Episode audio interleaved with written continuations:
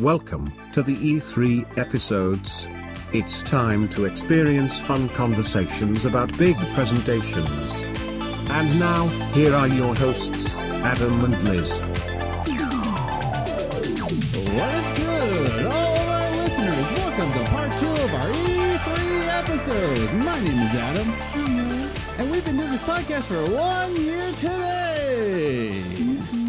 As we do this, it is one year since we did the podcast. We did it June 12th of 2018, and now it's June 12th, 2019, as you're listening to this. So, uh, really quickly, Liz, how you doing? Let's just inform our audience. Um, I have the stomach flu. Yeah. So I watched yesterday's um showcases, um, but some of it I was half asleep for or in vast amounts of pain. Yeah. and I still have a stomach ache today, so um yay. But I'm dedicated to you guys and I still wanted to do the recording today and do everything. Luckily, even when I told my boss that I was feeling better and can go to work today, he said to stay home. Yeah. So, very lucky for that. So I'll be doing a lot of the talking, but it's not because Liz like it doesn't want to talk. It's just that she's feeling a little sick. Yeah, the longer I talk, the more it hurts. So, So I'll still be talking though. I'll be here. yeah. Uh, one thing I want to take away from Microsoft's conference, uh, the last episode, part one. I kind of just said like, oh, Double Fine Studios. That's kind of a little weird. Uh, I wasn't really impressed, but really just sleeping on it. Like I woke up this morning, I was like, Tim Schafer is part of Xbox. The legend Tim Schafer Mhm. the rock star of video games is part of Xbox Studios. What am I talking about? And I think I, it was just I was just uh, unenthused because Microsoft's conference was just very lackluster. And so when they brought up Double Fine, I just felt like already in a lackluster mood and I just thought, "Oh, the Psychonauts." Eh. But it's Tim Schafer. Brutal Legend, his Mhm. greatest game ever. Brutal. I'm just kidding. Um, it's not Brutal Legend. It was still a good game, but just wanted to let you know I'm still excited that Tim Schafer is part of the Xbox Studios. So that's really, really, really cool. Um, just wanted to let you know before you before you hurt me. Um, yeah, let's just get started because we got five uh, conferences to go through in this episode, and we very much value your time here. So we're just gonna go through it. But before we start with our very first conference, we just want to remind you all to follow us on social media. You can follow us at Gaming Groceries or follow us individually. My name is at Ace the Grocer. And I'm at Journey First. And you can follow us also on Instagram, Games and Groceries, all one word. And you can definitely check out our website, gamesandgroceries.com, where you can listen to all of our episodes, find out where you can listen to our episodes, as well as read some articles that I wrote in the past week. I will tell you this right now I'm probably not going to get to an article this week. Yeah, probably not. It's been a very busy week and it's going to continue to be it. Yeah, we're busy up until up through until like Sunday. Yeah, pretty much. Our much. schedule is packed. So I apologize if I don't get to an article this week. I'm still going to try to, but definitely I check out the website. I mean, they get an extra episode this week, so That is true. So there you go. there you go. All right. We got a lot to talk about, and we don't want to go past an hour and a half. We hope not to. So let's just jump right into the very first showcase of the episode. Hey, hey, hey, hey, hey. Don't console me. Give me the PC. PC Gaming Showcase. It happened just like last year. What, what were your thoughts? I hated it. What? But PC Gaming. It was terrible. It was boring, and their system glitched like five times. Yeah, it went. I don't know if it was the stream we were watching, but it kept cutting out. The audio kept um glitching out. Having to switch up, it was just bad. It was bad. It was a bad showcase.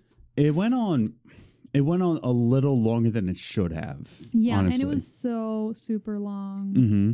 And it, it just every time it happens, like I, I I like the games that are shown. I like the indie games that we get to see. But in terms of like seeing indie games, I very much more appreciate kind of funny games uh, showcase more than PC games Mhm. showcase because they, they just seem more honest. And I'll, and I'll say right here, it less elitist, you know, with the guy in a suit, like, oh, hello, I've got some questions for you. What do you think? Blah, blah, blah. Yeah. Uh, maybe next year we'll cover kind of funny games instead of PC game showcase. when we're talking about indie games, but yeah. we'll worry about that next year. Yeah. But let's just dri- jump right into it. There were 30 games shown at this PC gaming. So as we go through each showcase, these are just our highlights of the episodes. We can't get through every game or every highlights. It's it's a, going to be a long one. But let's first talk about Vampire the Masquerade 2. Um, the one of the developers was very proud of his gloves that he's wearing and his haircut. Yes. He looked like an anime character. He looked like an anime character. Um, but yeah, so we got to know a little bit more about Vampire the Masquerade, including uh, Feeding Your Power, uh, Own the Nights. Uh, Bloodlines 2 is coming out quarter one of 2020, so we'll probably expect that, expect that in February of 2020. Uh, and feeding will give you extra boosts, and you're going through some sort of vampire puberty. Yeah, I feel like that was a weird word to use. Yeah, they said like, oh, you're going through vampire puberty. Like, could we use a different word, maybe? I really want to be excited for this game. It looked interesting, but I don't think they showcased it the best way. And here's the thing Vampyr did everything better. You know, it, Mhm. it did exactly what they were talking about, but better, in my opinion. Now, I haven't even gotten my hands on Masquerade, um, uh, Bloodlines 2. But at the same time, the way they're descri- describing the game, it just feels to me that you're you're describing Vampyr that just came out and is doing things a lot better. Yeah. you know uh, I, and, and you have to be excited for this just because the very first game masquerade bloodlines uh it, it really it really trailblazed for these types of games right? Uh but it just seems like the sequel just doesn't meet up to our expectations. But i'm gonna wait when it comes out quarter one most likely february 2020 and i just want to see more of the game Yeah. I want to see others' reviews and I want to see others' thoughts about it, but I wasn't too impressed. Uh, what I was impressed about was this game Starmancer, right? So this is uh, published by Chucklefish, the same publishers behind Stardew Valley. Now it's not the same developers of Stardew Valley uh, or developer, you know, by ConcernedApe. I forget the guy's name. Oof, but I know it's by ConcernedApe.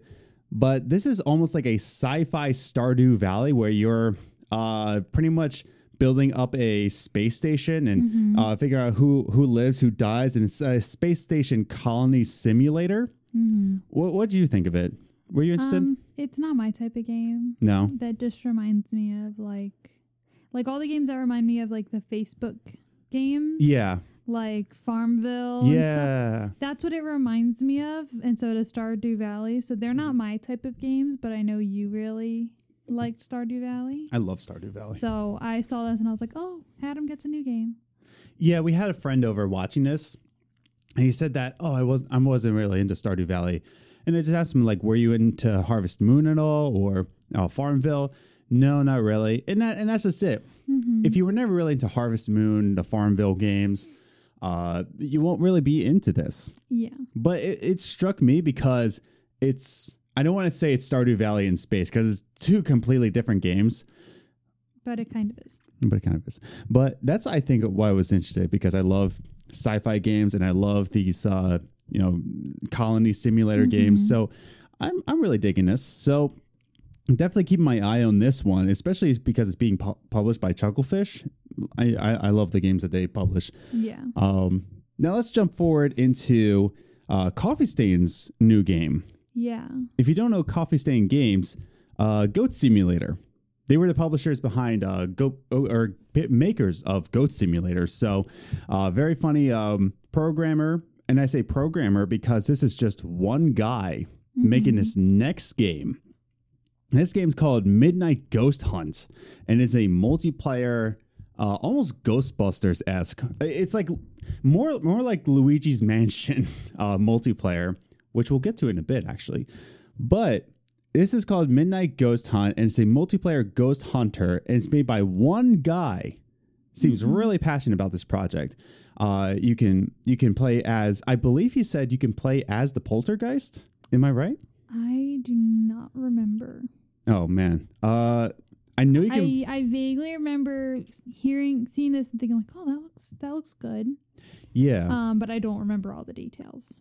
yeah, he said that your your goal as you're playing as the ghost hunter, right? You're you're making sure that midnight does not happen for the poltergeist. Yes, you are pl- you are playing the poltergeist. I'm remembering the game now. Yeah. Yes, I believe you are playing as poltergeist because your goal is to make it Mhm, midnight, to midnight. so that you can Mhm. take control of the house. So it's almost like, uh, oh, what was the? Uh, it's almost like Evolve, except better.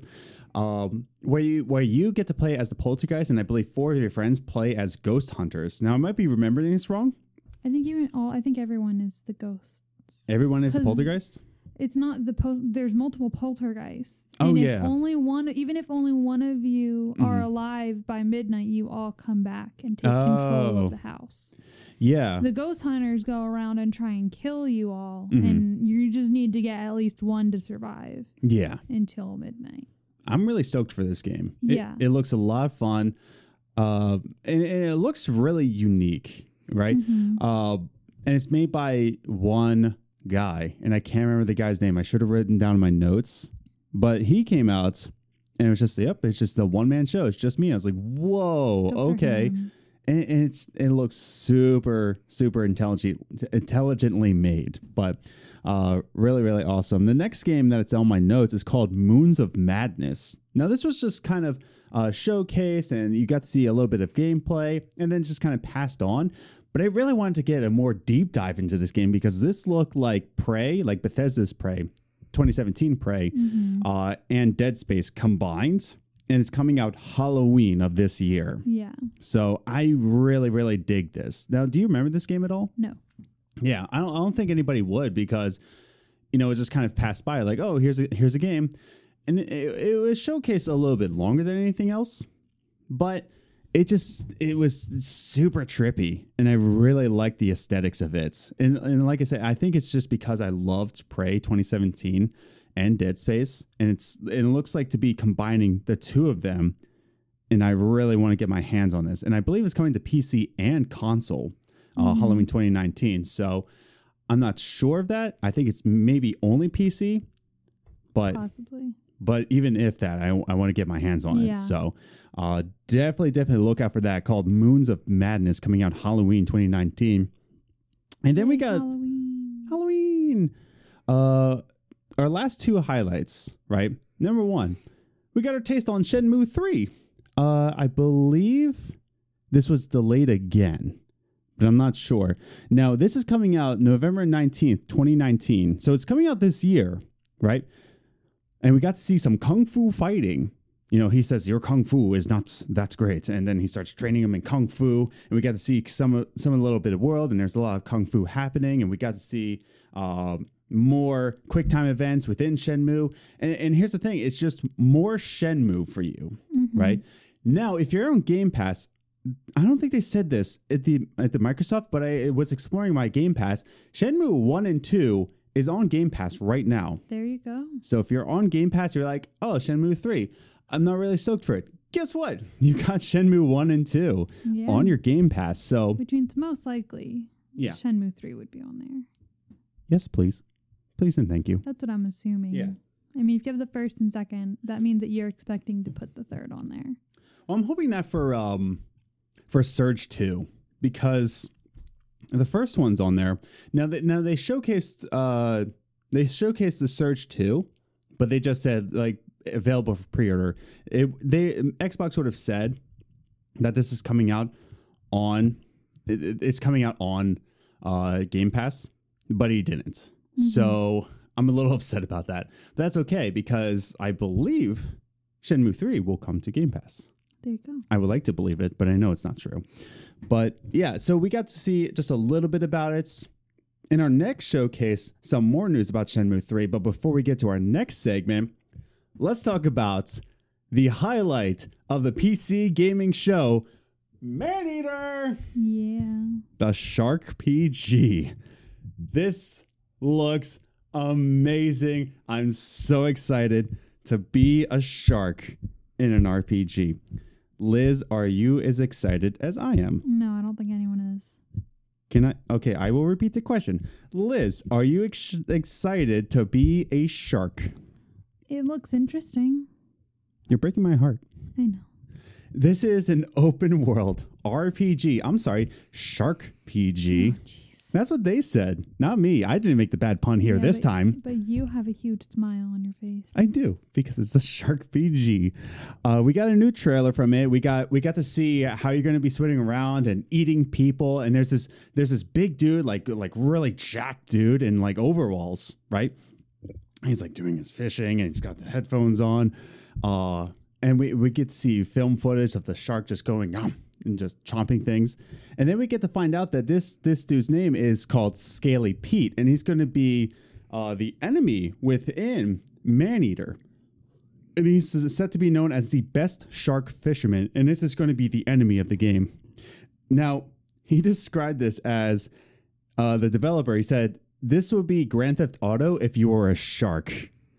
I can't wait. Give me this game now. And you eat nutrients and people like their XP. So the more people and nutrients you eat, the more you can upgrade your shark to like upgrade your jaw and upgrade your fins and your skin, your your shark tooth skin, and you get to like upgrade your shark, eat more people, and get away from Scaly Pete. Have I excited you yet? Have I sold to you Maneater? Sure. Can you tell that this won me in all of E3 to be a shark? Yes. I want to be a shark right now, today. But they asked him, when can we play Maneater? And he said, well, we're not ready to give you a date yet, but you'll play it before the next PC gaming showcase. And I was like, no, sir. I want to know now. But That's it- too bad. So I was upset, but I was very, very glad that they got to show us more gameplay of Maneater, and I want to play it so, so, so, so, so bad right now. But let's conclude this. What would you rate PC Gaming Show out of 10? Four. A four? Yeah. Why is that? It's boring to me. Yeah. It was boring to me and um yeah, it just wasn't as professional as they were expecting it to be, I think. hmm No, I agree. Um, I would give it a s- five, honestly, because yeah, Man Eater was my highlight, but it took forever Mm-hmm. to get there. By the time we got to the end, I was like, oh, they still have to talk about Borderlands 3. They still have to talk about this. It, it just took forever to get Mhm. there. We're not covering kind of funny games, but kind of funny games handled indie game presentation way better. Yeah, I loved their showcase. Yeah. Uh, we're not covering it today, but you, uh, you can tell the difference between the way they handled game presentation. PC gaming was so slow and so dry, Mm-hmm. but kind of funny games was just very entertaining from start to finish. You were so invested in it, and you wanted to learn more about these indie games they were showing, including um, uh, Skatebird, which we won't talk about, but you should definitely check out Yes. Skatebird. So I also rated a five just because Man Eater was my only highlight, really, and uh, Starmancer and Moon's Madness. 5.5 for me. Okay. But I think that's enough talk about the PC gaming show. Let's jump into the second showcase of the show. Unlimited power. Mm, sorry. Unlimited fun of limited run games. Let's jump into it. Limited Run Games, they had one of the most creative uh, versions of their E3 conference, other than Devolver Digital, which we talked about in part one. Definitely check out that one. Let's talk about this. Limited Run Games, uh, many people know of them, but not many people know what they do. I'm sure you've seen their logo somewhere, uh, including if you're on YouTube, you can see the thumbnail where the, the, the logo's on it. But this this company is more for the pre- preservationists. I can say the words: preservationists, archivists, collectors who want the physical copies of their favorite games. Uh, you get to see the kind of the pre-show before their E3 conference. They just said, "We love our games. We love showing it on our shelves." Uh, almost like not just decorations but achievements. Like, look at my shelf. I spent so many hours in this game. I really want to show you this, or I want to went lend it to a friend. But we've come to the digital age, and not much has uh, been given to the physical copies of games. So that's what limited games is all about. and I very much appreciate it. So let's just jump right into it. Let's just jump right into it. There is going to be a physical release for Night in the Woods for PS4 and Nintendo Switch. If you really love this game, which you, if you, haven't yet, it's a very charming game. You- get to play like animal uh, creatures, but they're more humanistic, and you get to go through the teenage lives. And um, there's there's a lot of themes going behind uh, Night in the Woods, which as you're listening to this, and if you're saying, Adam, I want other podcasts to listen to. I was talking to the greatest story ever played podcast, and I know he's going through Night in the Woods. So if you want to know more about it, definitely follow uh, his podcast and what he thinks about that game.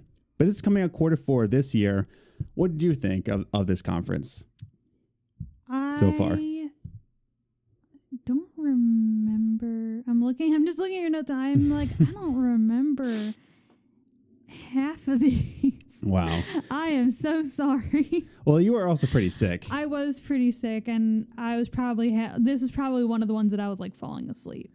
Yeah, because this one was they, they were coming out their warehouse and, and they were saying, "Well, we're not at E3. We're not Los, Los Angeles. Where are we gonna go?" Oh, And it's like, "This is gonna be our stage." I really liked theirs. Yeah, Yes. because it was in like a virtual stage and there was clips of people everywhere. Oh no, wait. Then I'm thinking maybe I'm thinking the wrong one. I don't know. Yeah, I but yeah, theirs wasn't. and the guy bad. turned into a Nintendo Switch. Yes. Yeah, I this is my remember final theirs. form. Theirs was um interesting. We'll Yeah. go with interesting.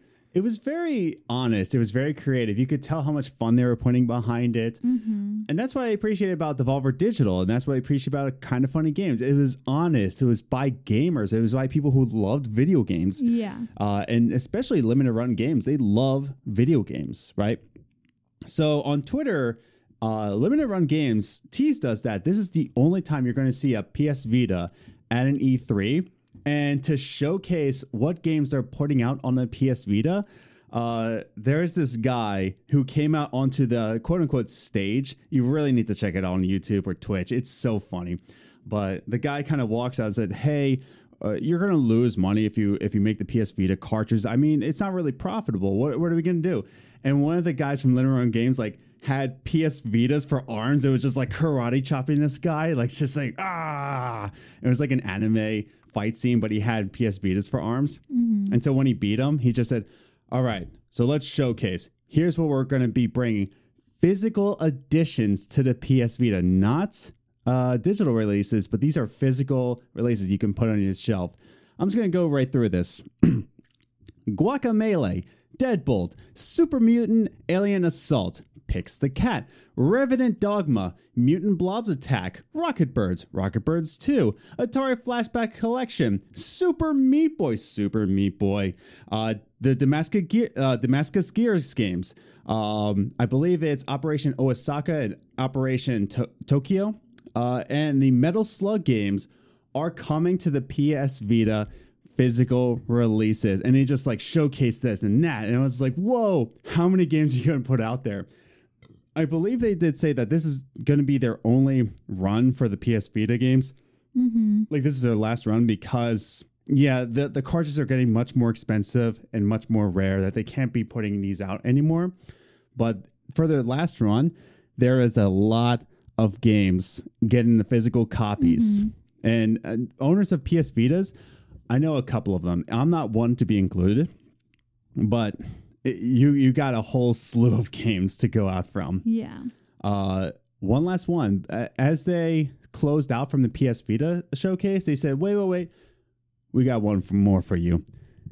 Papers, Please is going to have a physical copy for the PS Vita. And if you don't remember this game, oh, oh, how did they call it? I can't remember it, but it's basically you're you're you're almost like an immigration officer, and you're going through. Uh, yes, sounds like a fun game. Mm-hmm, And you have to go through their papers. You have to say papers, please. You have to search the people, make sure they can't go over the wall and whatever. Uh, it's a really classic game.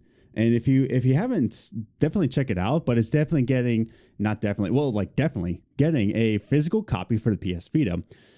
Why this is important? Again, I want to remind you that this is for people who want to preserve classic games. They want to put it on their shelves. They want to just put it into the system because with uh, digital media, you're only buying a license to this game. You don't really own the game. You're buying a license for the game.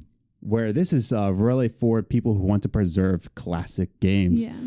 And I love what Limited Runs Games is doing. Now you might be saying, Adam, is that it? No, no, no, no, no. They went on more and more. Uh, we want to go through the highlights, and we're not going to talk about every game they talked about, but they did announce free Switch owners and those who love classic N64 games. I believe is on the N64. Uh, my friend asked me this. He said, "Oh, what's this on N64?" Turok 1 and 2 are coming to the Switch, baby. Let's go. If you don't remember Turok, it's this crazy world where you are this bow and arrow expert in the land of dinosaurs. And you're just taking out dinosaurs and uh, people who are trying to poach them, and you're taking them down. And it's amazing. So if you haven't played those classic games and you have a Switch, definitely, definitely pick that up because Limited Run Games is providing you with uh, classic archives. So, um, so far, are you remembering what's? Uh, yeah, it's all coming back to Yeah. me. so, sorry, I had to take a slurp. But uh, if you remember, the the the head of Limited Run Games, he says, "Oh, for our next, I think I'll just do the switcheroo." And he started to do this uh, funky little dance routine, and uh, there's this poorly CGI'd switch, and it's just his face on it, like. Ah, I've reached my final form. And it's just a Nintendo Switch just floating on the stage. Yeah. It was just super crazy and kooky. It- that's all I can say about it. It was kooky. Yeah. Um, but it was a lot of fun to watch. The other thing that they announced is that uh, for you Nintendo 3DS owners, you proud and few who are left because everybody's saying, oh, the Nintendo 3DS is dying. No, no, no, because Limited Run Games is having your back because the Nintendo 3DS is now supported by them. And the very first 3DS game that they're going to be announcing is the Atooi Collection. And the Atooi Collection includes Mutant Mudds, uh, I believe two Mutant Mudds uh, games, Bomb Monkey, Chicken Wiggle. There's going to be a lot others, but uh, those who have made from the Atooi publishers it's going to be on this uh, Atooi collection on the Nintendo 3DS. This was originally on the Nintendo eShop, but if you don't have that anymore, if that's shutting down, now you can play these classic games anytime you want. So Limited Run Games has your back. Um, yeah. So last two announcements uh, that we that we want to highlight for Limited Run Games. There is going to be an exclusive collector's edition for Shenmue 3 and you're thinking, whoa, Adam, what's in it? I'm glad you asked because this is a podcast. It's going to come with this light box, this kind of shadow box that you cut, uh, put behind the lamp, and there's an image behind it. So that's super cool. There's patches, and there's going to be an exclusive double sided Dragon Phoenix mirror with it, a copy of the game from Limited Run Games. There's going to be a lot more with it, but they're putting out their exclusive collector's edition for Shenmue 3. Do you remember this at all? Um, no, Oh, okay. You probably were asleep. probably. Yeah. Uh, so I think I'll just uh, close out Limited Run Games with the most exciting news that they came out. Oh boy. Hey Liz, do you like Star Wars? Mm-hmm. Do you like classic games? Sometimes. Well, good news. Limited Run Games has your back. They are bringing. Da-da-da-da. They're bringing classic Star Wars games to physical copies once again. I believe to the Nintendo Switch and PS4. I might be wrong by that, but they just showed a whole uh, plethora of trailers and just game footage of these old uh, Star Wars games. And they're starting out their run with Bounty Hunter, Star Wars Bounty Hunter, one of the best uh, old Star Wars games. They're also bringing back. I should have written these down in my notes, but I can't think of the other ones that they're doing. But I just focused in on Bounty Hunter. And I started to freak out. I'm like, ah, Bounty Hunter! So really, really awesome of that. But they said they're they're going to just um, blaze these games out. If you love those classic Star Wars games, like classic retro Star Wars Mhm. games, they're going to get physical copies once again. If you never experienced these and you're just saying I can't afford these collectors things because if to to just play these games, it, it costs an arm and a leg because you have to get the collectors and it just costs a lot because you know they go for a lot. But if you just want to play them just to enjoy them, again, Limited Run Games has your back. All right, let's close it out. Liz, what what did you think of Limited Run Games? Five. A five. Okay, why a five? Um, even though they didn't have games that I was extremely into, they had a decent um showcase. Like Mhm. they kept it entertaining. Yeah. You know, it was fun and they didn't go very long. Yeah, I think it So I was like like forty five minutes. Um, yeah, it was somewhere between thirty minutes and forty minutes. Mm-hmm. It wasn't that long, and I appreciated that. Yeah. I'm definitely giving this one a seven, right? It wasn't a solid showcase, but it was decent. It was really, really fun. It was really entertaining. I'm going to give it an eight. It was a solid showcase. Um, the, the stage in itself, they couldn't afford a big stage. They couldn't afford um, huge amounts of like stage presence. But what they showed you was so much satisfaction. Just saying like, this is coming to you. This is coming to you. We're, we're supporting the Nintendo 3DS. We're going to be the exclusive collector's edition for Shenmue 3. We're bringing back old classic Star Wars games. This was a solid showcase. This was a solid um, showcase for classic gamers and people who appreciate the um, the preservation of games. Mm-hmm. I'm giving it an eight Yeah. because I, I just love what they're doing for Yeah. retro games. So if you haven't checked them out, it was only on Twitch, I believe, but you can check it out on YouTube. I, I highly recommend you can uh, you go do that because I think it was just 30 to 45 minutes. Yeah, it wasn't too long. Yeah, definitely take time to to check out that showcase. So uh, this brings us to our third showcase of E E3. You be rough. You be tough. You be soft. So let's talk about Ubisoft's presentation. I was nervous at first because it started with the Assassin's Creed Symphony, and I just sat there like, wait, no, why, why, please, no, just just take a break from Assassin's Creed. Let's just let's just breathe with Odyssey for a little bit, and then we find out after they started playing, oh no, it's just because they're going on tour, and that's Yes. why that they uh, that uh, they had to play. Yeah. So, but it was kind of a weird start, right? I liked it. Well, no, I liked it. It was just to transition into hype. You know, Mm-hmm. it was very classical music, very soothing music.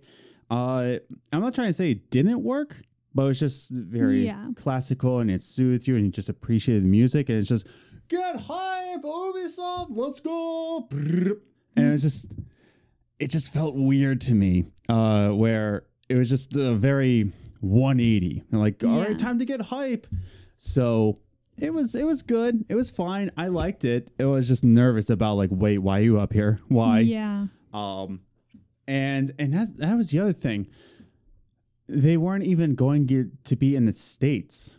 Like they were going all over Europe, and then two dates in America. And they were both on the West Coast. They were both on the west coast. Both on the west coast. I choked a little bit. Um, yeah. So I was kind of super jealous because I wanted to go. Yeah, I was like, oh, that seems really interesting. Mhm. And they're nowhere near us. Yeah, because I love Assassin's Creed. Yeah. So let's talk about it. Let's just jump right into it. Watch Dogs Legion, and we got gameplay, right? And I even put in my notes as I was writing, like, oh, your star character is Ian. Until we find out there's permadeath in this game. hmm That was interesting. Yeah, so one of the things that I, I put down is that you have this choice whether to uh, surrender and resist, right? So when you're down by the police or something like that, or these uh, captors, you have this decision whether you want to surrender to them or resist arrest, and you have this option of to do it to do that. More than anything, there's way more options that we thought about, right? So, the, do you have something to say? No. Oh, okay. Um, she's also eating, and I just told her to mute her mic instead of chewing, but she's like, "Wait, I have something to say." No, I just I wanted to have input on this. Yeah. So, put it down. so there's gonna be permadeath, and you have to lay this person to rest, and then the next character is old lady Helen, and I want to play as Helen the Why entire did you game mark her as old lady Helen? because she, it's Helen and she's an old lady. She was a bird lady. Okay, find a bird lady, but I want to play as Helen the entire game, and I and I hope I get that option. You can make a whole team of old women. Yeah. Why'd you call them old women? They're bird women. They're not all bird women. this I'm just saying I thought it was funny. You're like old lady Helen. is old lady Helen. But here's the thing. Uh, before we get into more of what I thought about this game, we soon find out that you can recruit anybody in this world. hmm Anybody. Every single person has a backstory. backstory and origin uh, mission, and then you get to recruit anybody in the world.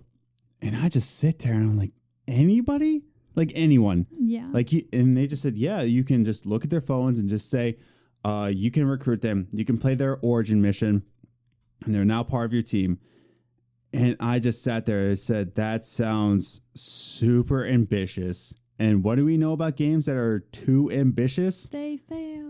Yeah. So you remember the last time there was a super ambitious game and it released? It was something to the point of watch, uh, not Watch Dogs, um, No Man's Sky, Hmm. where they said you can explore anywhere and go to any planet, and uh, it- the game will never end, ever, ever, ever. And it was like, wow, that sounds like a lot of fun. It is. You know why? Because it's not real.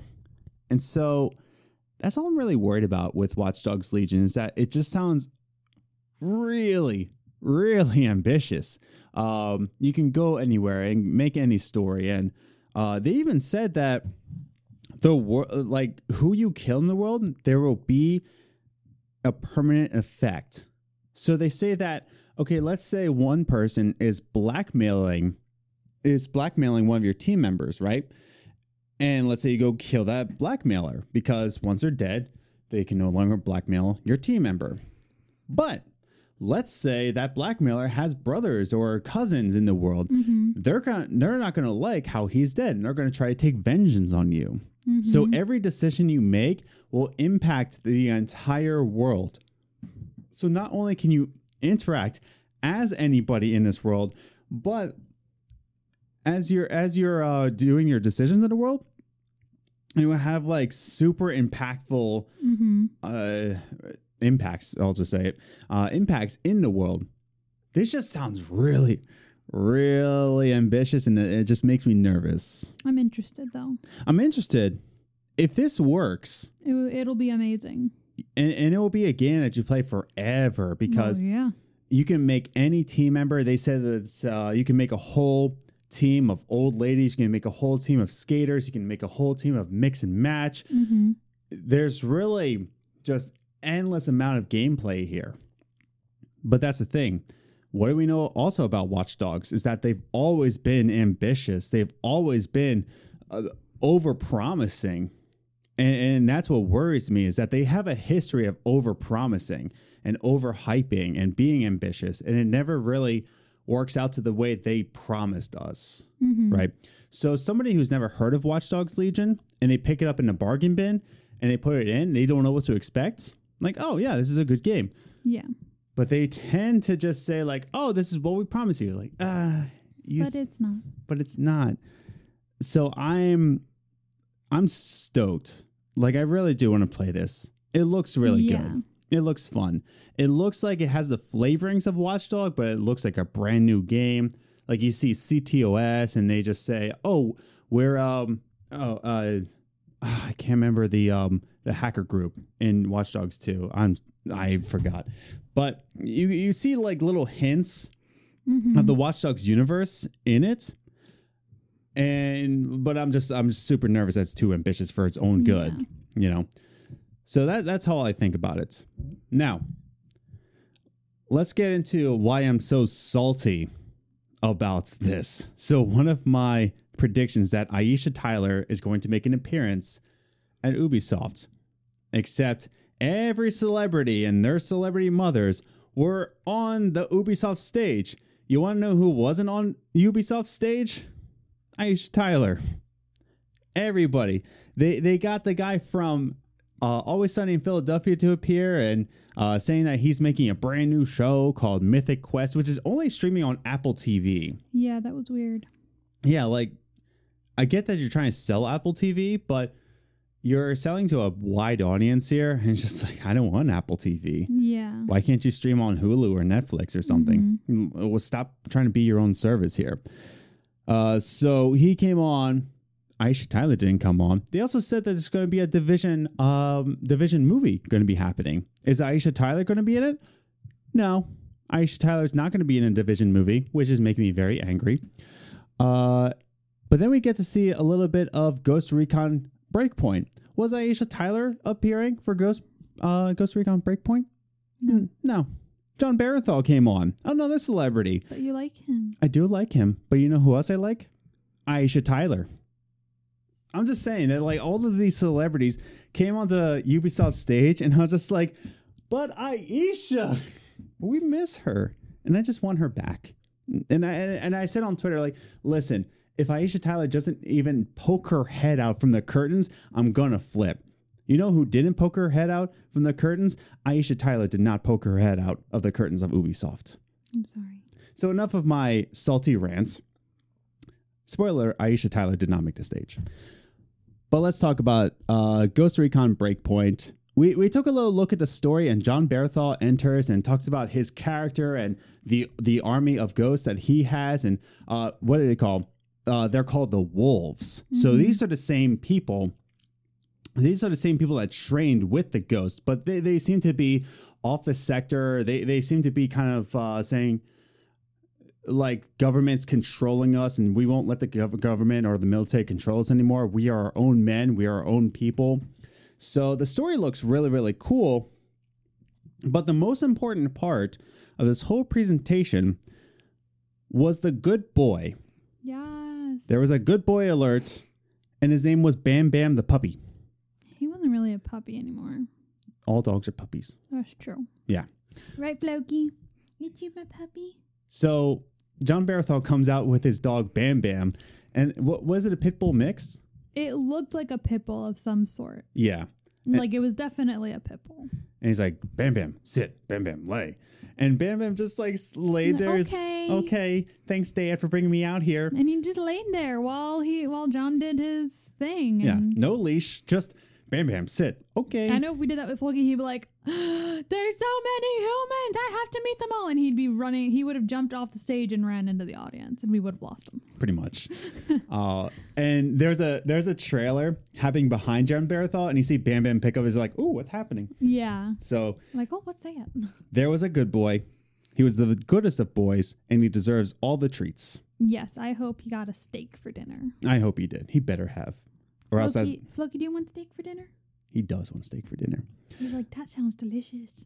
But they did confirm that they're bringing back AI teammates for solo players. I'm very happy about this because sometimes you don't have a team member to play with, and the AI teammates in Ghost Recon, whether it be uh, dumb or smart, whatever, they're in the game again for Ghost Recon Breakpoint.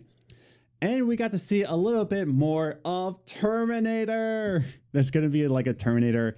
Uh, I think they said there's going to be like a game mode for Terminator. Yeah, I think it was a game mode. Yeah. Everyone is having Terminator this year. And I'm at so first we were like, we're like, why is there so much Terminator? Then I'm like, oh, they're probably going to be coming out with like a new movie or something. And I said, And he told me that there is a new movie coming out. I said, well, there you go. with Linda Hamilton. So Yeah. I'm stoked for that. Dark Fate. Um, but yeah, let's move on. Ghost Recon Breakpoint looks good. Good boy alert. Bam Bam should have a steak for dinner. Moving on. So Uplay Plus. I was not around for this one. Um, it is another subscription service, much like EA Access, much like Game Pass, much like uh, PlayStation uh, Now. Yeah. I'm not a fan of this. Yeah. Yeah. I remember you telling me about it. And you and our friend were just like, this is ridiculous. Like both of you were super upset. I think what it was upsetting to me that okay, listen. So the idea in of itself is not a bad idea. You have a hundred games on PC. Uh, all of these Ubisoft classics, right? You have unlimited access, all the DLCs uh, packed in. You have classic games, including Beyond Good and Evil, the Splinter Cell games, like all the classic ones. And this is coming September 2019. What I do have a problem with is that it's just copying more and more subscriptions. It's getting too old now. This doesn't seem revolutionary anymore. This just seems that, oh, we see the market, we see people are buying these subscriptions, and now, ah, we'll do it too. This is also going to be on Google Stadia in 2020, but the official one is coming out 2019. Adam, you didn't see the price yet. I didn't. It's going to be $14.99 a month. It's uh it's not it's the, the price is fine, but here's the problem. You have so many better subscription services Mm-hmm. That For you're- less. for less and you're trying to compete with that, right?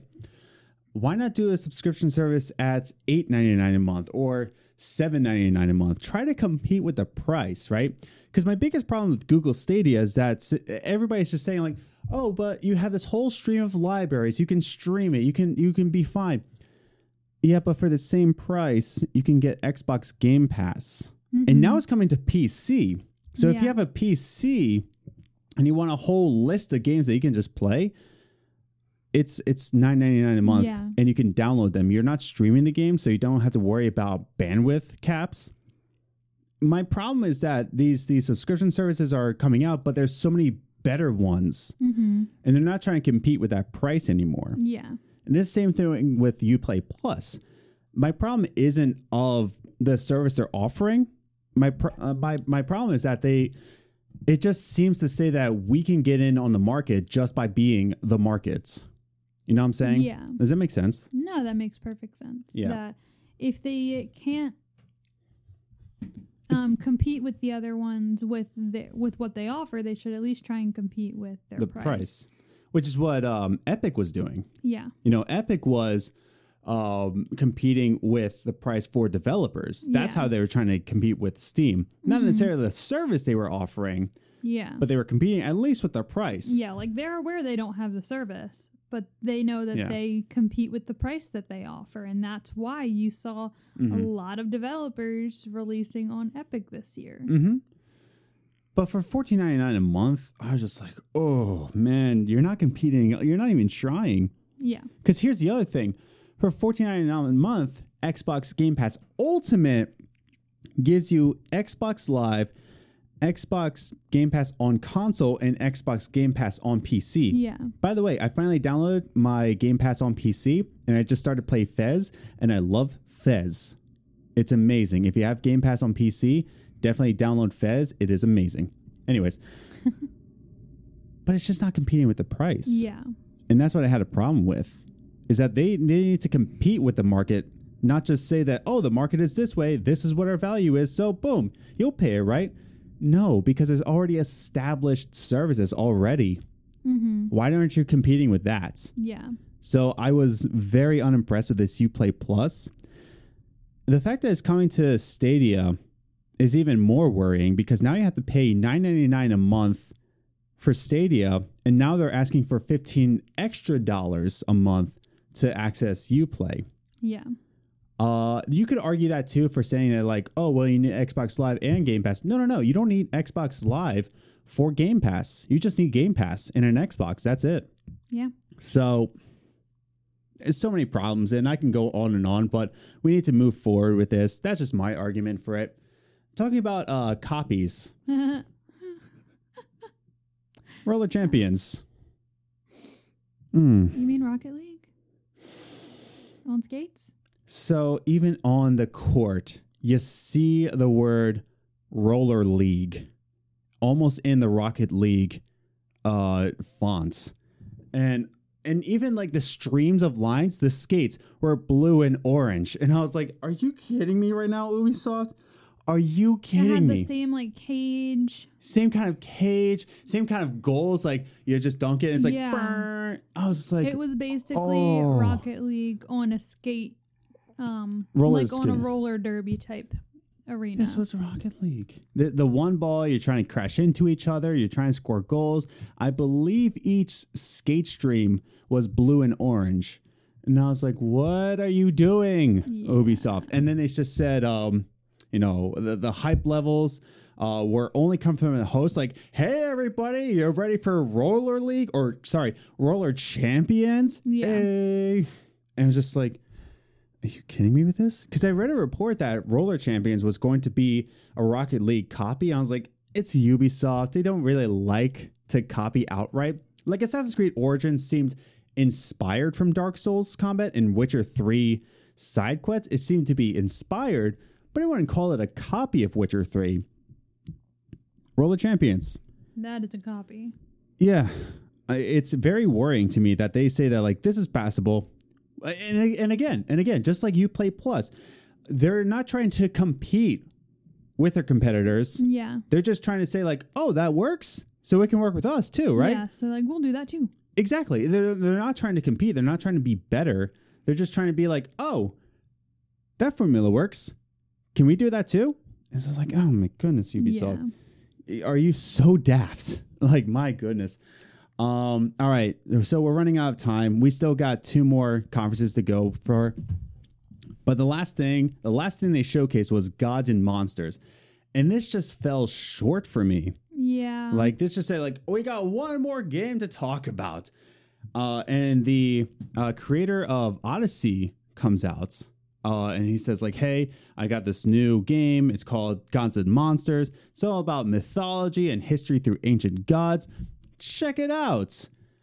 And it's it's like a two minute trailer, yeah. and it didn't tell us anything about the game. It just said, "Look." A game that exists. Yeah. It's kind of like Odyssey. It has to do with Greek mythology and a girl who looks a little bit like Cassandra from Odyssey. Hmm. And it's coming out February 25th, 2020. Give me your money now. And it's just like cut from there. Yeah. That's it.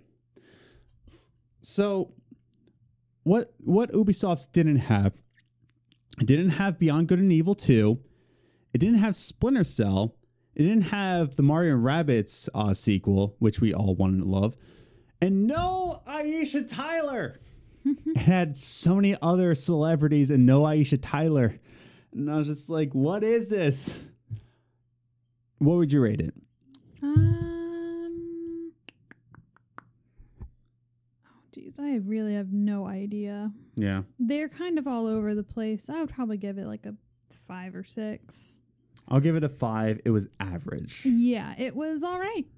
Yeah. Nothing special. It was all right. Watch Dogs Legion. Good on them for trying to have a subscription service. It's not a bad service. I don't want to put that across. I'm not trying to say mm-hmm. like, oh, this is such garbage. They don't know what they're doing. All I'm trying to say is that they're not trying to compete. They're not trying. Yeah. They're not trying to like outdo the other better subscription services mm-hmm. that are already established. So it was fine. It was just missing some links, right? Yeah. It was missing that Splinter Cell that was rumored. It was missing Beyond Good and Evil 2 updates. It was missing Aisha Tyler. And that's the thing. It was just fine. It was average. It was nothing impressive. It was Yeah. just Ubisoft being Ubisoft. And it had Just Dance 2020 coming on the Wii. Yeah. So let's just jump into the next showcase. Try to fit a round game into a Square Enix. It almost sounds illegal. Square Enix came out flying. Let's talk about this. So, the Final Fantasy remake was finally revealed with gameplay, a release date for at least episode one. I believe they just said episode one, but let, us talk about what we saw with this gameplay.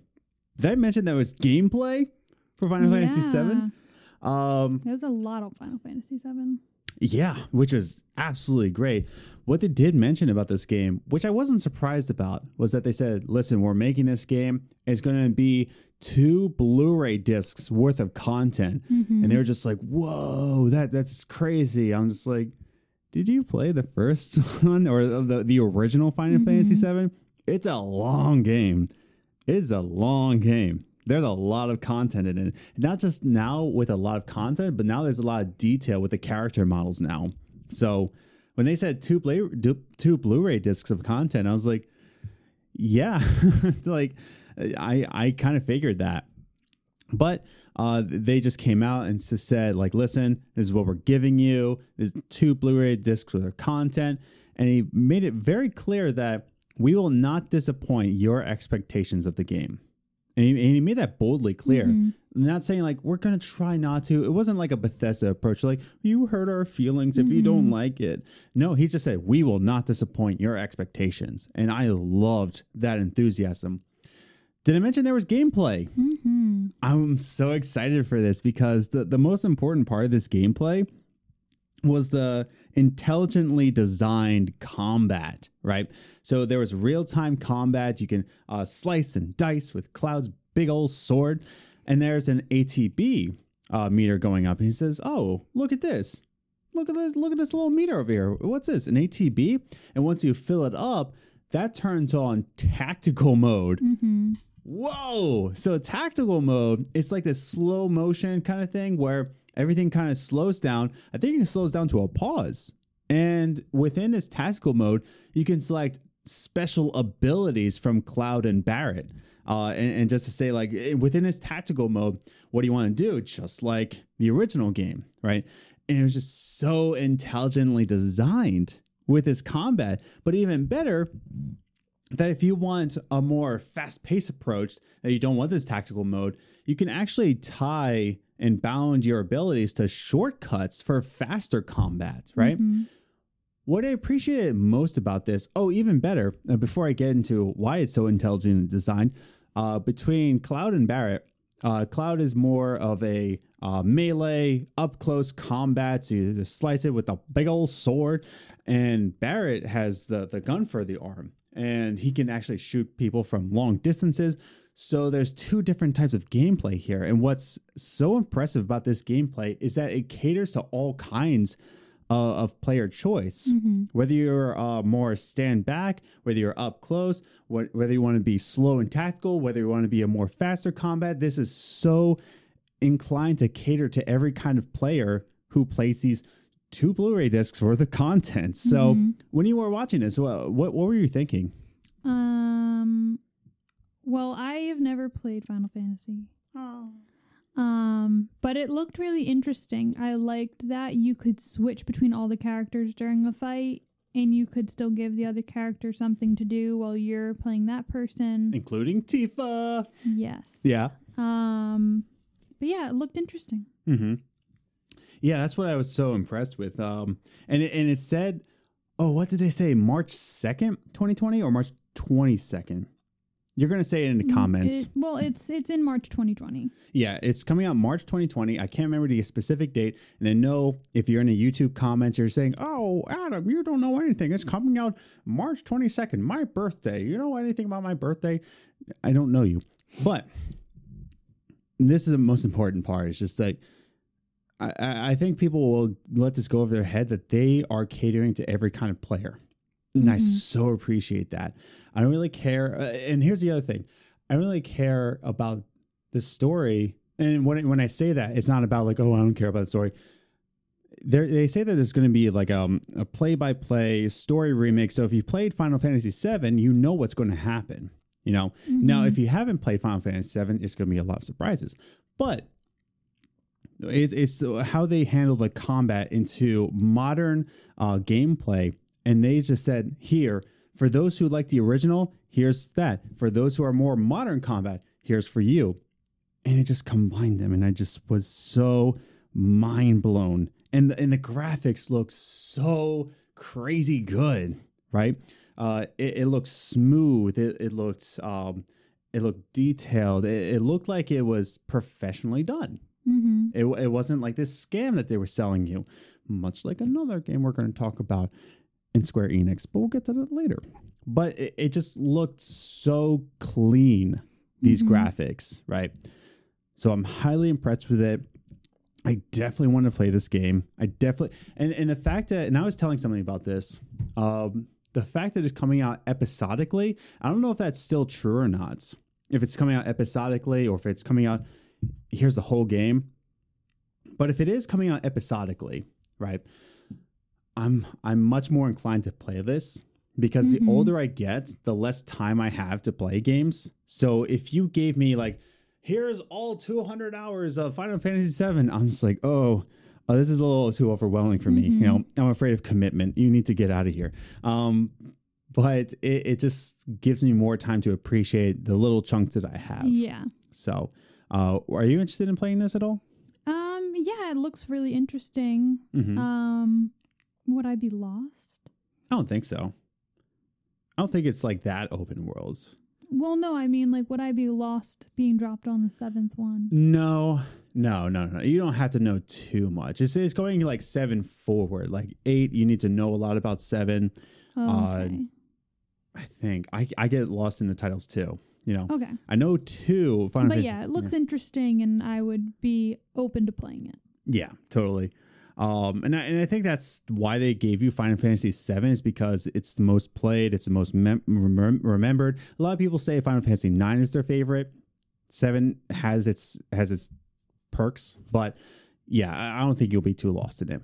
Now, going forward with Square Enix, if you like Japanese games and JRPGs, Square Enix has your back. Oh yeah.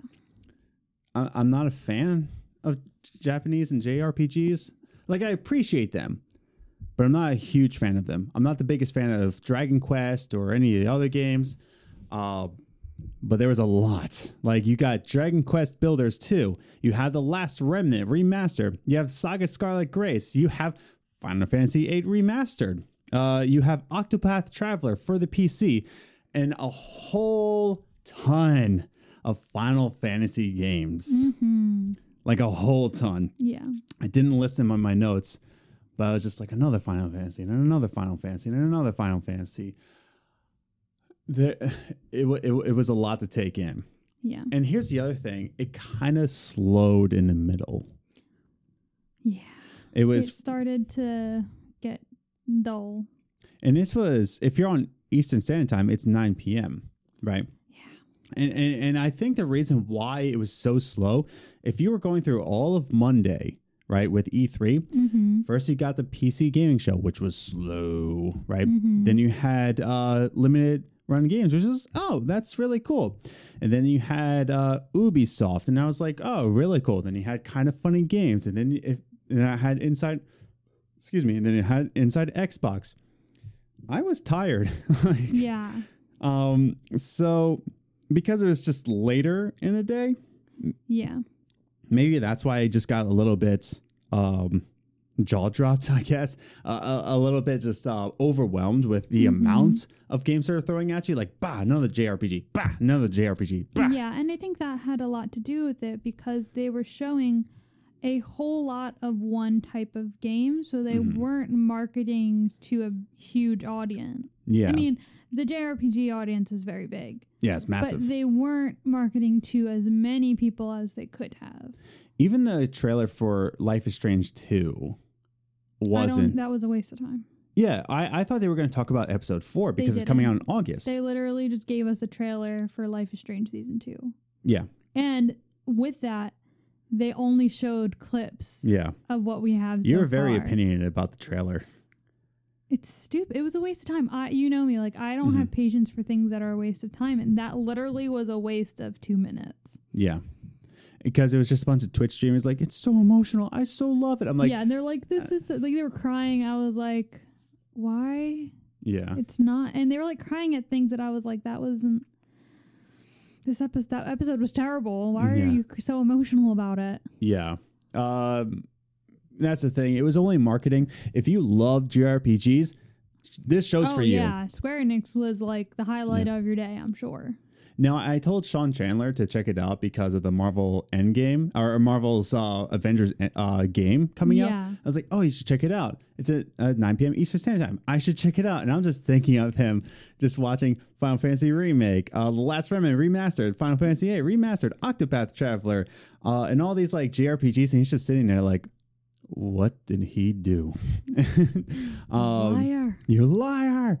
But yeah, so this was really for you if you like the JRPGs. I'm not a huge fan. That's not to take away from your enjoyments, Mm-hmm. but it just wasn't for us, right? Yeah. But then we get this new game called Outriders, and then it said makers of Gears of War Judgment. I'm like, oh, Floki, come on, come here, boy. He just wants to be in Adam's lap. Anyways, so the the makers of Gears of War Judgments, right? And as soon as they put that up, I was like, uh, if if you're a Gears of War fan, you you know to ignore judgments. You you know to just say like that game exists. Oh, I forgot. Um, but People Can Fly came out and they said uh, Outriders, right? And this is coming out summer 2020, and it is a one to three players uh, drop in, drop out, kind of like a Ghost Recon uh, Wildlands. It is a co op shooter that takes place in a dark and desperate sci fi world. And then we got to see kind of like the studio and people working on this Outriders game. It looks like a good game. It looks like fun. It, it definitely will harp on the uh, co op shooter. And that's about it. Like it does it doesn't really look mind blowing to me though. Yeah. It looks like it will be a game that will exist and a game you can play with your friends and nothing much more. But again, I didn't put my hands on this game, so I don't know it, you know? So, you know, keep your eye on that. Uh, it's called Outriders. It's make uh, it's by People Can Fly. Uh, I'll keep my eye on it. I even followed them on Twitter, so checking it out. All right. Marvel Avengers. Let me get your thoughts first. Uh, it looked interesting. Yeah. Um, yeah, I mean, they didn't have um, Hawkeye. I was very upset. That was strange. We were watching IGN's stream on on this, and they're like, "Oh, who would want to play Hawkeye?" And I raised my hand. I want to play Hawkeye. Well, no, only one person said who would want to play Hawkeye, and all, and everyone, Everyone. with her was like, um, me. Me, I want to play Hawkeye. Hawkeye's the best. Um, but yeah, this was a story trailer, but it was rendered in engine, and it uh, the story begins in A Day, Avengers Day. But the Avengers were blamed for a tragedy to happen. You you get to see the uh, Avengers base being uh, sunk, and then you get to see five years later, and uh, Troy Baker and Nolan North are fighting against each other. Uh, you, you get to see them, and you can obviously tell as soon as Iron Man spoke, I was like, "Is that Nathan Drake? That's Nathan Drake." And, and you get to find out like, oh yes, Nolan North along with Troy Baker is on is on the uh, cast list. This is a new original story that you play as your favorite Avenger, and it's all about self acceptance and together you are mighty. I'm not impressed, and I'm not, and I'm not going to harp on it like other people have on Twitter. People said that this is garbage. Like they just said, uh, okay. So here's my problem with people on Twitter. Uh, saying, "Oh, you didn't get Robert Downey Jr.'s uh, likeness right. You didn't get any of the actors' likeness right." If you really listened, this isn't the MCU's Avengers. Mm-mm. No, um, the the maker behind Marvel Games, he said we want to work with uh, we want to work with Crystal Dynamics, and he said this is Crystal Dynamics' uh, interpretation of the Avengers universe. This is their Avengers. This is not MCU's Avengers. This is Crystal Dynamics Avengers. Mm-hmm. So when people are just saying, "Oh, you didn't get the likeness right," "Oh, it looks like hot garbage," "Oh, it looks like," this is Crystal Dynamics Avengers game. Yeah. This is separate, just like uh, Spider Man, Insomniac Spider Man, right? This is not the MCU Spider Man. This is not the comic Spider Man. This is Insomniac Spider Man. Mm-hmm. So I just want to get that out of the way that this will be Crystal Dynamics Avengers. And you shouldn't be really expecting the MCU.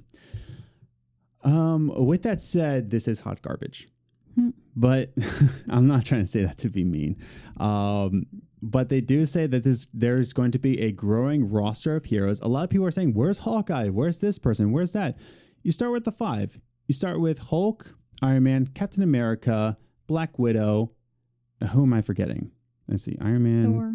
Thor, yes. Uh, and you start with these five characters, but they say that there's going to be a growing roster of heroes, a growing, ever expanding world, up to four players. The DLC expansions will be free. So once you buy the game, the DLC expansions will be free, and there's no microtransactions or loot boxes in in play. And we even get to see like, oh, uh, are we going to get new heroes? Well, the very last thing, you know, the end credits scene was uh, Hank Pym, and you get to hear Ant Man's voice. So that's just to say, like, hey, we also have Ant Man going to be coming into the mix. So for those who are just saying, oh, where's this hero? Where's that hero? Oh, this isn't the game that I want. Not my Avengers game. It's going to be growing, Yeah. you know? So this is coming out May 15th, 2020. Ouch. Can I just say ouch? Can I can I say oof? Can I just keep pressing F in the keyboard? Because uh, when, when I first heard this, I was just saying, oh, you know, it's it's only been in development for three years because they announced it two years ago.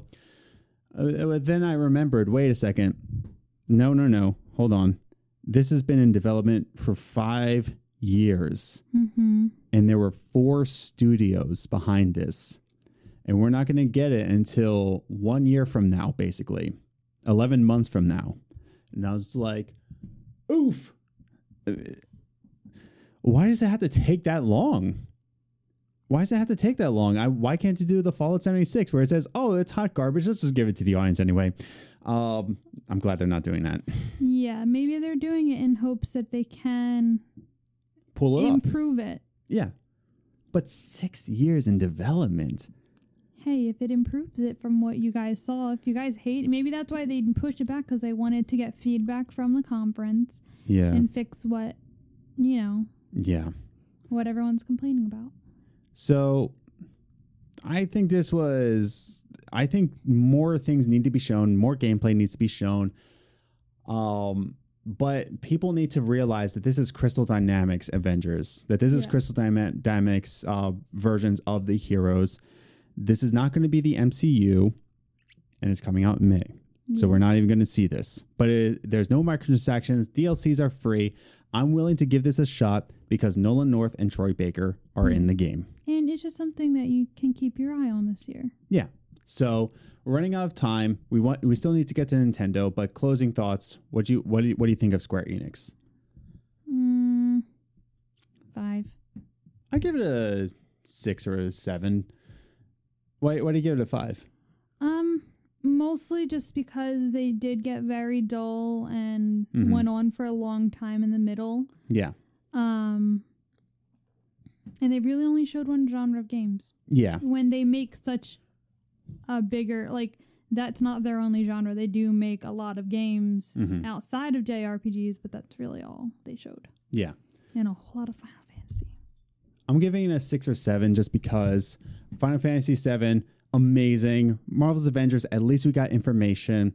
Outriders looks fine. It was a decent showcase. You know, it did kind of slow down in the middle, which is why I want to give it a six. But how impressive Final Fantasy VII was, the opener, that's why I want to give it a seven. Yeah. So Oh, I also didn't like the different picture frames. I didn't like how Oh, they ah, yeah. presented them. That was weird and it bothered me.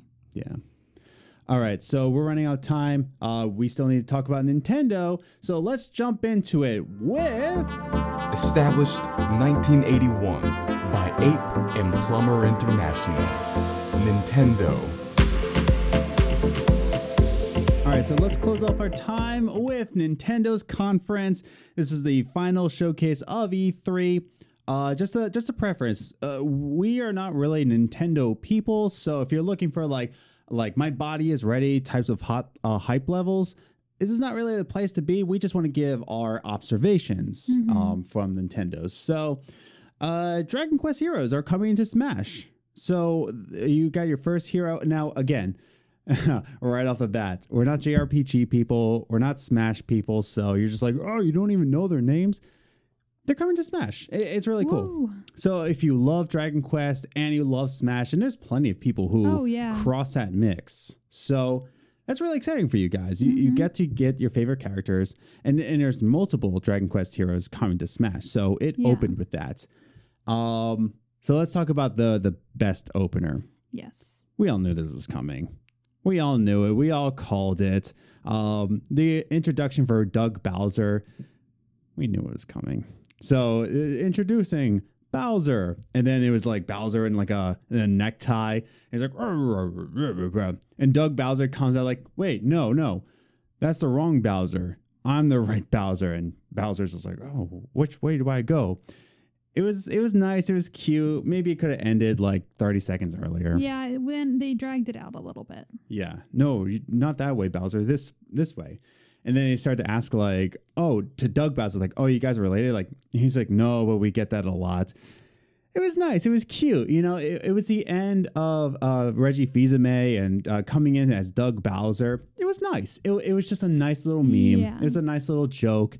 I didn't have a problem with it. Like I, it was fine. Yeah. You know, it was funny. So, uh, but Doug Bowser comes out and he doesn't have the same charm as Reggie Fils-Aimé does. You know, he, I, I, I'm sure he's a, a huge fan of Nintendo, and I understand. I'm I'm in the same place where like, oh, you don't really fit the personality of a youth pastor. Yeah, you know, it, he's more of a suit. You know, he's more of like a um of a Shawn Layden kind of presence. Yeah, but he tried. he did. He did a good job. Yeah, no, no, no. He he was he was he was really good. It was just the the the nice little childish charm of Reggie. Yeah, you just have to get used to a new person, just like in any. It looks just like in anything. He's got huge shoes to fill. Doug Bowser did an amazing job in it, uh, eh, but at the end he kind of messed up his words a little bit, and you could tell how nervous he was. He's got big shoes to fill, and good for Doug Bowser. He made a really amazing introduction to himself. I just have to say that, like, good for you, Doug. Yeah. Good for you, Dougie. So, after that whole meme, we get our first look. Well, not our first look, but we, we get a lot of new information about Luigi's Mansion. And this is more of a quote unquote, really, Floki, you got a you got a scratch right now? You hear that in the background? Nice. So you get this nice little quote unquote tour trailer. And like, let's take a tour through uh, the mansion.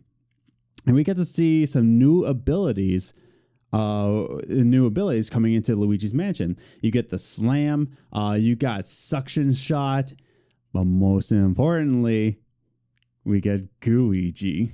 And I was like, you're kidding me. Uh, so there's Luigi, but then we also get a Gooigi. And, and Gooigi is Luigi, but he's made of goo. And so uh, with this, there's a lot of gameplay mechanics where uh, Gooigi can slip through fences and he can walk on spikes because he's made of goo. Mm-hmm. But be careful around water because Gooigi can melt with the water. But more, most importantly, this is good for co-op. So one person plays Luigi and one person plays plays Gooigi. Yep. How many times can I say Gooigi before it gets old? Gooigi. Uh, there's also going to be a multiplayer scare scraper mode, right, with a four-player co-op and uh, surviving the night in this uh, in this uh, scare scraper. It was really really cool. I really appreciated this. Uh, it seems like Luigi's Mansion is going to be a really fun time for Switch owners, right? It's really utilizing that. This is on the go. You can play with your friends anywhere you want. It's a nice multiplayer Luigi's Mansion that doesn't lose the taste of the original Luigi's Mansion. Mm-hmm. Uh, what what did you think of, of this? It looked fun. Looked cute. Yeah, that's that's pretty much it. It, Yeah. it looks like a fun time. You know, Yeah. it has a 2019 date. It didn't give a specific date. It just said coming out in 2019. Uh, we're almost nearing the second half of 2019, so it's coming out pretty soon. So looking forward to that. Well, not me specifically, but Yeah. uh, th- uh, we also get this uh, Sword and Shield. Uh, we got more Link's Awakening too. It's more Link's Awakening. It's more proof that it is a turn by turn for Link's Awakening. Moving on, uh, but Sword and Shield, a really cool thing that we we, we got to see. I'm gonna miss the the big details of this, but you get to have your Pokemon, uh, your Pokeball Plus, uh, almost as a as a, as a feature in the Mhm. game. He says, "I bet you want to capture people." So, uh, oh, I bet you want to capture people. Capture Pokemon, not people. Don't capture people. That's mean. So He, he illegal. and illegal. So he he, he uh, picks up a Pokeball Plus and says, "I bet you want to walk around the the play with it." You know, he did say that the Pokeball Plus is not a controller for Sword and Shield, but he says that if you want to uh, make some time with your Pokemon, you can actually capture it in the Pokeball Plus and go on a walk with your Pokemon, Mhm. meaning that you can put your Pokemon into Pokemon Go and go for, with a walk with them and take them with you on Pokemon Go and then transfer them back into the game. Mm-hmm. This is a really cool touch for them because it's it's utilizing all their still standout mobile title for Pokemon Go and just utilizing it, right? Just like they did with uh Let's Go Pikachu and Let's Go Eevee, right? So that's Mhm. that's a nice little mix. All right. The one thing I'm really excited for Mario and Sonic Olympics. That looked really good. Yes. Uh, this always comes out during the Olympic times. I don't want to say always. They might have skipped a year. Um, but you get to compete online. And what's most important, if you didn't know, already know, skateboarding is now officially in the Olympic sports. And Nyjah Huston is part of the USA. No, Nyjah Huston, though, Nyjah Huston is still trying out for the USA, but it's Nyjah Huston. He's getting on Team USA for skateboarding. So uh, most likely going to be for street skating. I- I'm getting ahead of myself here. But Nyjah Huston's going to be in Sonic and Mario. No, I'm just kidding. Um, but there's going to be skateboarding in this game. You get the skateboard as Tails. You get the skateboard as Mario. You get the skateboard as Luigi. I don't think so. I really hope so. But uh, there's going to be skateboarding. It's coming online. Uh, you get to compete online, and it's coming this November uh, to prepare for the. I believe it's going to be held in Toronto, 2020. It said Tokyo. Tokyo. Okay, sorry. Uh, what am I thinking of? I don't know. But Tokyo 2020 uh, Summer Olympics. Yeah. So that's really really cool, especially since they're adding skateboarding into the Olympics. So uh, that's great, and that'll be even better if Nyjah Huston appeared in the game. Nyjah Huston against Sonic. Yeah. Let's do it. Um, so yeah, uh, that was all the announcements uh, from from Nintendo. What did you think of the Nintendo's conference? That was it. That was all. That wasn't it. Oh right. What's this on my notes here? A new Animal Crossing. It looks so fun. It does. So, Animal Crossing, New Horizons, you're on a deserted island, you're making a community on a deserted island, and you get these packages uh, from Nook Inc., I believe it was, from Nook Inc., from the evil empire of Tom Nook. hmm Um, but here's the thing it's being pushed back again to March 20th, 2020, Yeah. and people are not happy about that. Yeah. Now, I've still hel- held out on getting a Switch, but I might get it just for this, Yeah. just for Animal Crossing. Now, here's the reason why I don't have a Switch. Oh man, we're running out of time. Here's the reason why I don't have a Switch is that when I'm on the go, it, it, I, I I'm not really gaming on the go. Like when I'm on the go, it's because I'm on the go. Yeah. Like I'm driving and I'm uh, going to meetings and I'm doing this and hanging out with students. So when it when the appeal comes to like it's gaming on the go, I got my Xbox, my PlayStation, my PC. I didn't really have a need for it, but now there's Animal Crossing, so now now I have a need. yeah. I have the need for Animal Crossing, and you get to see Tom Nook giving his uh, debts to you and saying like you owe this much. Yeah. Are you excited for this? I am. It, I would definitely if you had if we got a Switch, I would definitely play it. Oh yeah, all day, every day. This would be the only game I own because it's Animal Crossing. And, and it's one of those games that you just like constantly go to, and you have to keep updating it and keep Yeah. paying off your debt to Tom Nook. But it's on a deserted island, and that's so Yeah, awesome. and it had like fun little features. and you get to vault over little rivers. Yeah. So I think it looks amazing. It looks adorable, and I just can't wait to get my hands on it. You know, Mhm. and I can't wait to distract myself at work with it. Good job. Yeah, I'll just put it like under a little book and like, oh, I'm I'm, I'm reading. Nope, just play my Switch. Um, but yeah, I'm definitely sold on this, uh, and I definitely want to get my hands on it. So we only have eight minutes left uh, before we get to the hour and a half mark, and I want to respect your time as a listener. But just want to let you know that I am excited for Animal Crossing New Horizons. I was scared by this point. People were like, "Oh, you're not excited?" for it?" No, no, no. I love Animal Crossing. Yeah. In fact, when uh when I got the GameCube from Liz and she had Animal Crossing, that's all I did. Yeah. He played Animal Crossing for a good solid week. Mm, More than that. Like like all day every day for a week Yeah. and then 2 months and then 3 months. But then I got uh anxious because my student loans were a thing and when Tom Nook came for for my loans, I was I, I got super anxious and I and I didn't want to be reminded of my real life. Anyway, the last part. So, oh, Banjo Kazooie is coming as a Smash character, but everybody called this. Yeah. And that's a, and that's the thing. That's that's why it wasn't shocking. It was amazing. Don't get me wrong. It was it was super fun. Like it's finally a thing that Banjo is going to be in Smash. But you know, everybody called it. Yeah. You know, uh, Banjo has been on the N64. Microsoft and Nintendo have been like buddy buddy. I would have been more surprised if it was Master Chief or Cuphead. Yeah.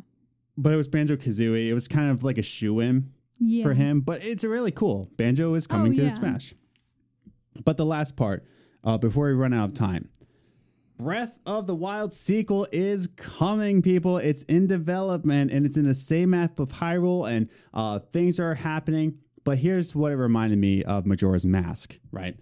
It's using the same kind of character models. It's using the same kind of um, architecture in the game. It's using the same utilization of the previous game.